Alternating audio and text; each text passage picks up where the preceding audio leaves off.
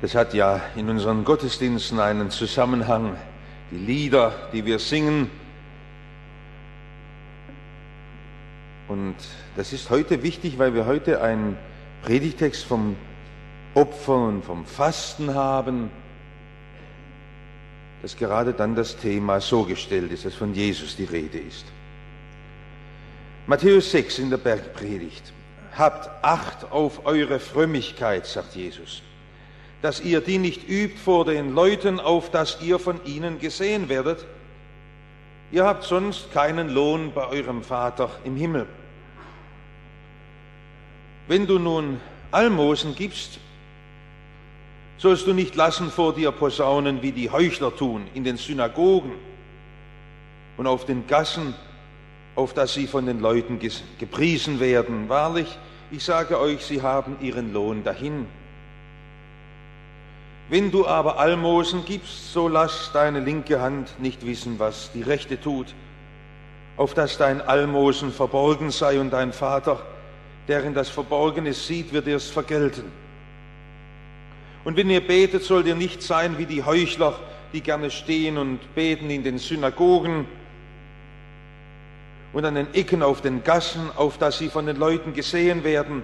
Wahrlich, ich sage euch, sie haben ihren Lohn dahin.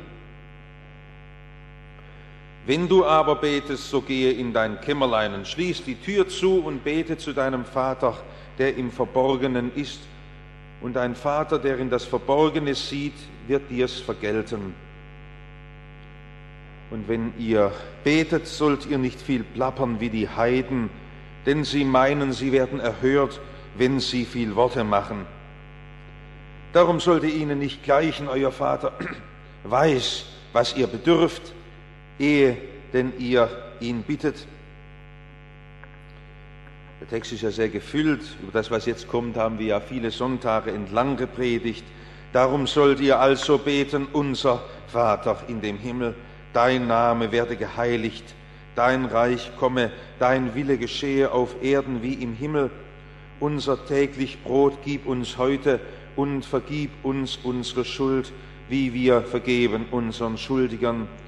Und führe uns nicht in Versuchung, sondern erlöse uns von dem Übel, denn dein ist das Reich und die Kraft und die Herrlichkeit in Ewigkeit. Amen. Denn wenn ihr den Menschen ihre Übertretungen vergebt, so wird euch euer himmlischer Vater auch vergeben.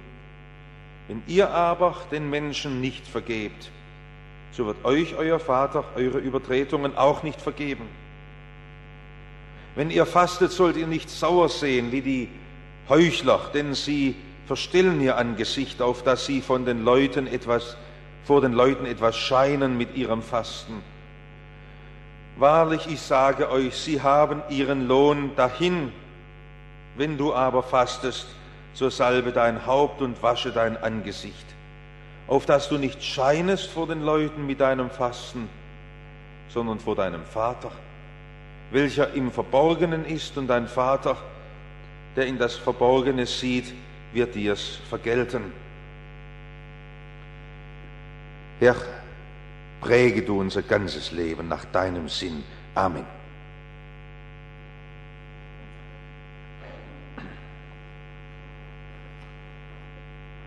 Ich möchte heute aus dieser ganzen Fülle dieses Abschnitts und dieses Wortes Jesu Ihnen eine Sache wichtig machen, eine Sache groß machen. Ich war am vergangenen Mittwoch in Norddeutschland bei der Tersteegen-Konferenz in Essen.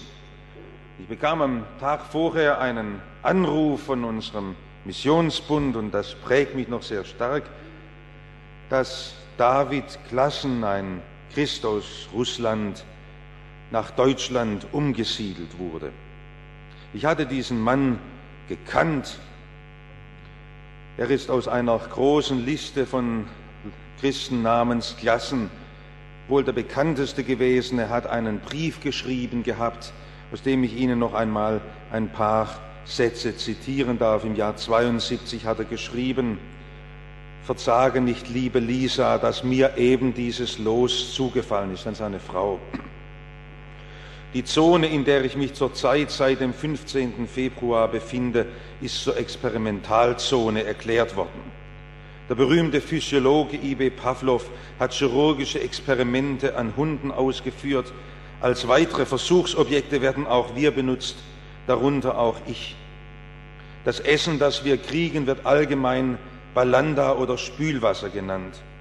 Ich wäre bereit, das Essen, das uns vom Minister hierher geschickt wird, gegen den Fraß einzutauschen, mit dem meine Mutter neunzehnhundertachtundvierzig in Nowosibirsk ihre Schweine fütterte. Und wenn ich unsere erhöhte Fleischration mit der Fleischration vergleiche, die unsere Wachhunde kriegen, so erhalten die Hunde sechzehn Mal mehr als ich. Das Päckchen, das du mir schicktest, habe ich nicht erhalten. Wir freuen uns, dass wir Brennnesseln gefunden haben und in einigen Tagen eine illegale Suppe kochen können. Ich bitte dich um eins, betet für mich und alle anderen, dein Mann, euer Vater, euer Bruder David Davidowitsch Klassen. Ich bin mit einem Freund nach Unna-Massen in dieses Durchgangslager gefahren und stand dann diesem Bruder gegenüber. Er saß dort gerade bei einer schlichten Suppe, die sie sich gekocht haben, in diesem kargen Flüchtlingszimmer. Und er war dann bereit, obwohl er körperlich sehr schwach war, mit uns zurückzufahren nach Essen und bei dieser großen Tersteegen-Konferenz, bei dieser Missionsversammlung ein Wort vor diesen Menschen zu sagen. Und er hat mir unterwegs ein wenig im Auto erzählt, warum sie so furchtbar gehungert haben, dass die Wachmannschaften diese Rationen, die für sie eingeteilt waren, auf dem schwarzen Markt verkauft hätten. Und wie das war in der Einsamkeit. Und die Leute waren dort so bewegt, wie ich diesen Brief vorgelesen habe. Und dann sagte, dieser Mann ist jetzt unter uns. Und er redet zu uns. Und dann sagte dieser Mann nichts anderes, er fing an und sagte, ich könnte Ihnen viel Scheußliches erzählen. Das könnten Sie nicht glauben. Aber ich will Ihnen nur erzählen, wie Jesus ein Leben groß machen kann. Ich war zehn Jahre in Straflagern. Das letzte Mal zu dem Hungerlager verurteilt, weil er in Nowosibirsk in seiner Wohnung einen Erntedankgottesdienst hielt. In der Wohnung. Und Kinder nahmen daran teil. Und dann erzählte er und sagte, das müsst ihr in eurem Leben einmal erfahren, wie Jesus durch diese Nöte durchführt. Dass, wenn ich jetzt vor euch stehe, ich von nichts anderem mehr reden will, als von dem, was Jesus mir gegeben hat. Die Menschen dort bei unserer Konferenz waren so beeindruckt und mir selber steht dieses Bild noch vor Augen, wie dieser schwer kranke und verhungerte Mann dieses erfahrene Zeugnis seines Lebens geben kann. Und das ist das Thema der Bergpredigt. Und das müssen Sie immer im Auge haben, dass Jesus das vorne hingestellt hat. Die Leute sind glücklich zu preisen, die in der Welt durch schrecklich schwere Führungen hindurchgehen, aber die den Blick auf Jesus frei haben. Und die Menschen sind glücklich zu preisen, so sagt doch Jesus am Anfang der Bergpredigt, die eigentlich tagtäglich nur heulen könnten vor Traurigkeit. Und die doch getröstet sind, weil sie einen Herrn haben, der sie tröstet. Glücklich zu preisen sind doch die Leute, nun können sie die ganzen Seligpreisungen noch einmal durchmachen, dass das das Thema Jesu war, wenn er zu Menschen sprach und sagt, das Geheimnis eures Lebens ist und bleibt das, was ich euch schenken kann. Wir recherchieren in unserer Kirche immer eindrucksvoll, wie die, wie die ja, viele von Ihnen waren ja noch dabei, als diese Kirche erbaut wurde, als da die Väter dieses große Kreuz vorne an die Altarwand hinmachen ließen. Das ist ja übergroß, überdimensional, unwirklich groß. Aber dass in jedem Gottesdienst und bei allem, was hier auch verkündigt werden mag von dieser Kanzel herunter, doch da bei der Erbauung der Kirche gesagt wurde, dann soll dieses jetzt mit denen reden, die hier gekommen sind. Da sitzt einer da, der kann sich überhaupt nicht konzentrieren auf das, was gesprochen wird. weil er voll Angst ist vor dem, was in der kommenden Woche steht und auf ihn zukommen wird. Und dann blickt er auf dieses Kreuz und Jesus redet mit ihm.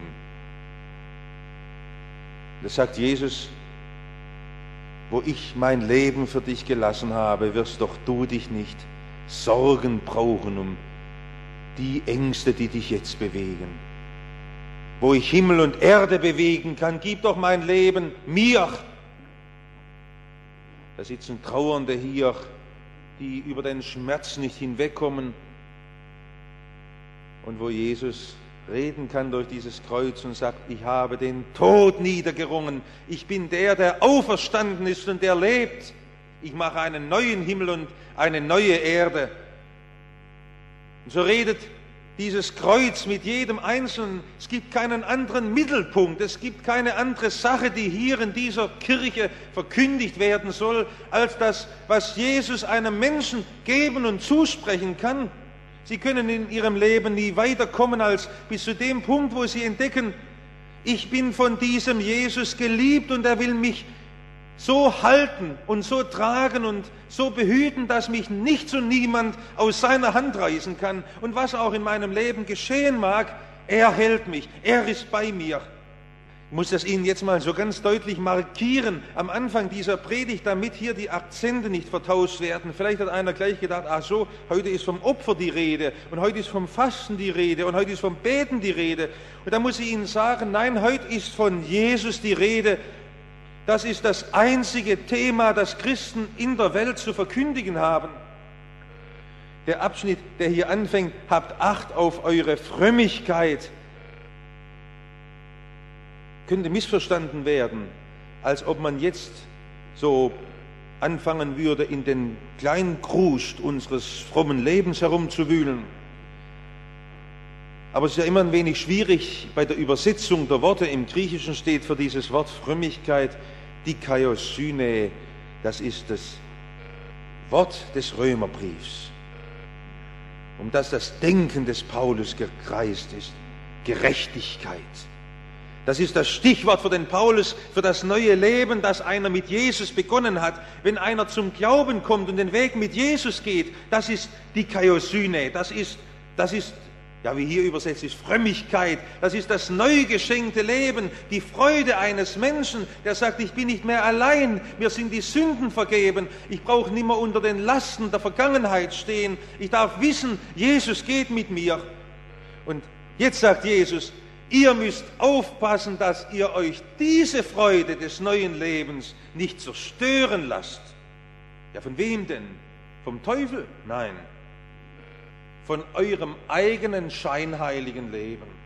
Die Gefahr liegt in der Frömmigkeit, im Falschen, im Heucheln, im Unechten. Ich möchte da das an drei Stellen darstellen und auslegen. Macht eure Freude nicht durch Sammeln kaputt. Die Freude an Jesus dürft ihr nicht durch Sammeln kaputt machen.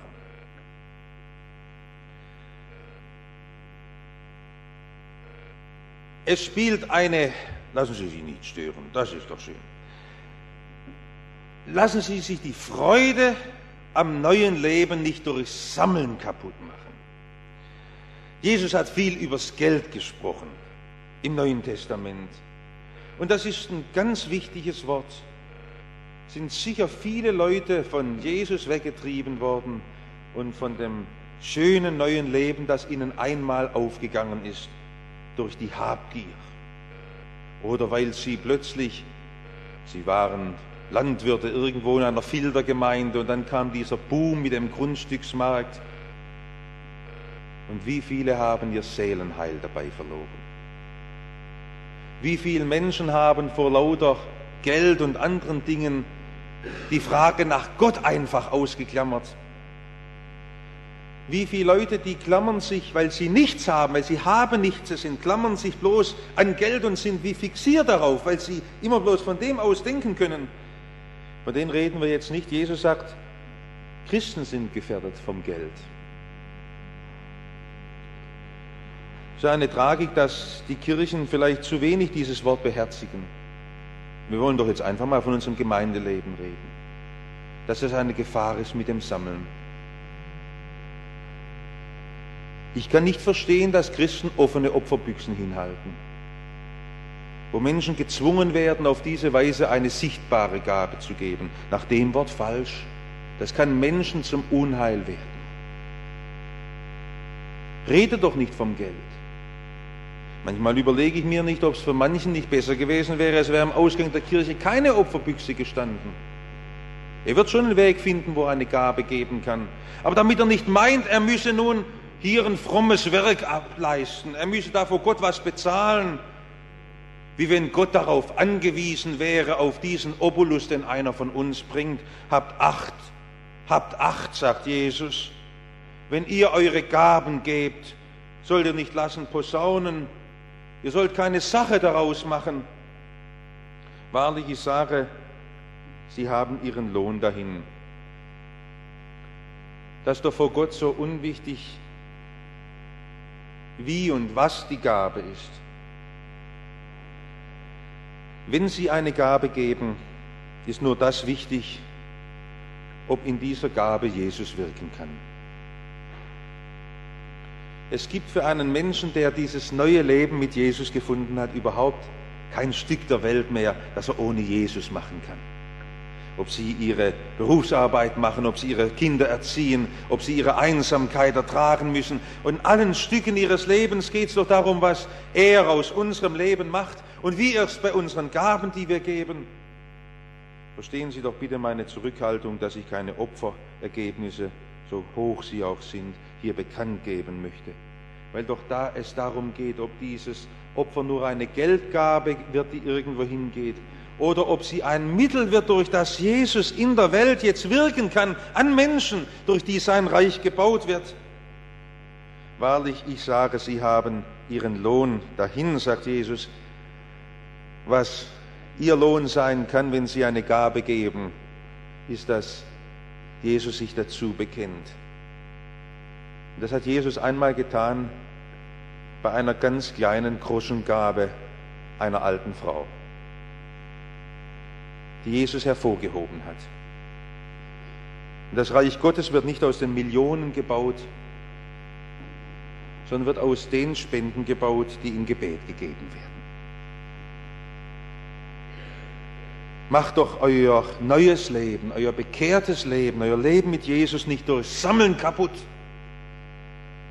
Das Zweite, macht doch eure Freude nicht durchs Beten kaputt.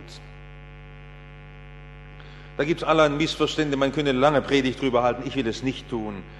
Dass manche sagen, also dann soll man nicht öffentlich beten, man soll ins Kämmerlein gehen. Ach, das ist doch unsinnig. Jesus hat doch das öffentliche Gebet bejaht, wo zwei oder drei eins werden, warum sie bitten wollen. Warum sind wir in unseren Gemeinden so zurückhaltend? Von mir verlangen Sie, dass ich für Sie bete. Warum sind Sie so schüchtern? Mir fällt es doch nicht leichter als Ihnen. Das ist doch auch eine Offenheit von mir, wenn ich für Sie beten muss. Warum beten Sie nicht mit mir, wenn Sie überhaupt mit Jesus reden können? Aber das ist die Gefahr, dass aus dem Gebet etwas anderes wird, ein liturgisches Stück, eine Meditation, dass aus dem Gebet irgendeine Abhandlung wird, die hier feierlich rezitiert wird, dass wir auf die Worte Wert legen, dass einer sagen kann, ich traue mich nicht richtig, weil meine Worte nicht zur Gesetz kommen. Wie kannst du so etwas überhaupt aussprechen, wo es Jesus klarlegt und sagt, wenn ihr das neue Leben gefunden habt, darum geht es doch. Dann ist so wichtig, dass ihr reden könnt mit dem Vater, wie euch der Schnabel gewachsen ist. Einfach, einfältig. Ich habe noch nie die Meinung gehabt, dass meine freien Gebete es nur entfernt mit einem Gebet Agende aufnehmen könnten. Aber ich habe Sorge, dass nur ein Konfirmand verführt werden könnte, zu denken, das Gebet wäre etwas aus einem Buch. Ein Agentengebet ist viel schöner. Ich möchte Ihnen empfehlen, in Ihren häuslichen Gebeten Gebetbücher zu benutzen, weil es eine Hilfe sein kann zur Konzentration. Aber Jesus sagt, es geht doch nicht um die Schönheit, es geht doch darum, so wie Kinder mit dem Vater reden. Ihr müsst doch Vater schreien können. Und wenn ihr da etwas von dieser Ursprünglichkeit in eurem Leben je verschieben lasst und meint, ihr müsstet über eure Einfachheit hinauswachsen, die ihr in den ersten Kindertagen gehabt habt, als ihr ganz ursprünglich mit Jesus reden konntet, dann seid ihr auf dem Holzweg. Dann habt ihr alles verspielt, was ihr im Christenleben haben könnt. Wie wir da von Unna-Massen nach Essen mit diesem David Klassen rübergefahren sind im Auto, fragte ich ihn, was war denn das Schönste in deiner furchtbar schweren Lagerzeit?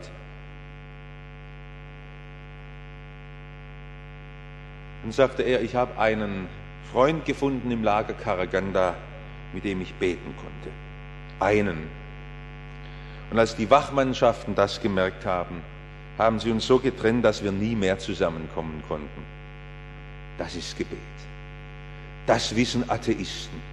Wenn zwei Menschen in diesem Lager beten, die müssen wir auseinanderbringen.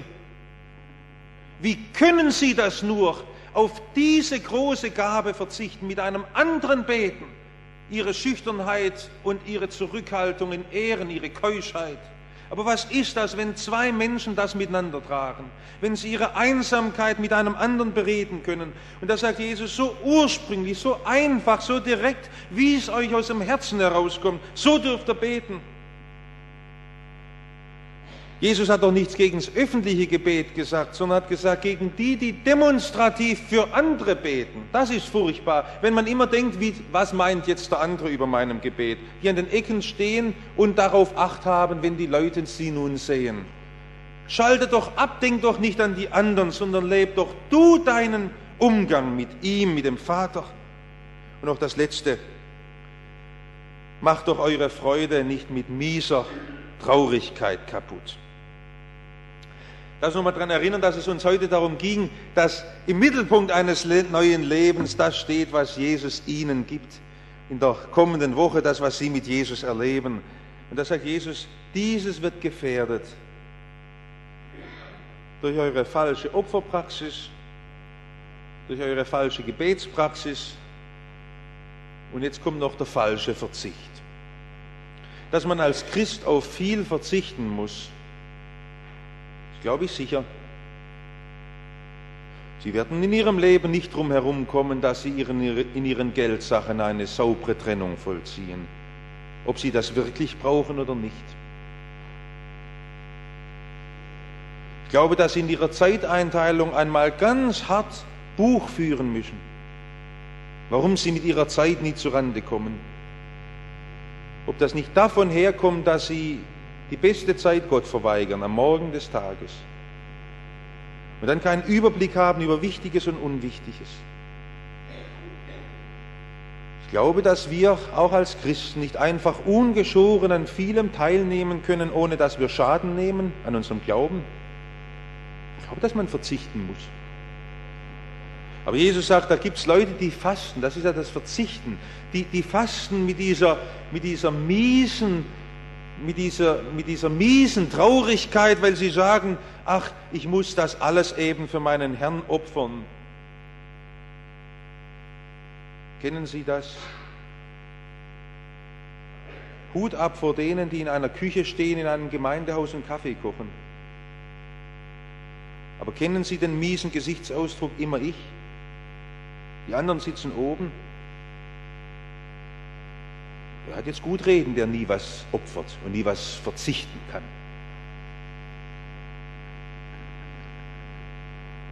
Und wenn Sie plötzlich sehen, dass Gott in Ihrem Leben Ihnen einfach Dinge versagt, die er anderen gibt und die Sie nicht haben, und Sie müssen das durchhalten und aushalten, da kann man bitter werden und das prägt unser Gesicht. Dann sagt Jesus, ihr sollt nicht sauer sehen. Dann lasst ein Fasten.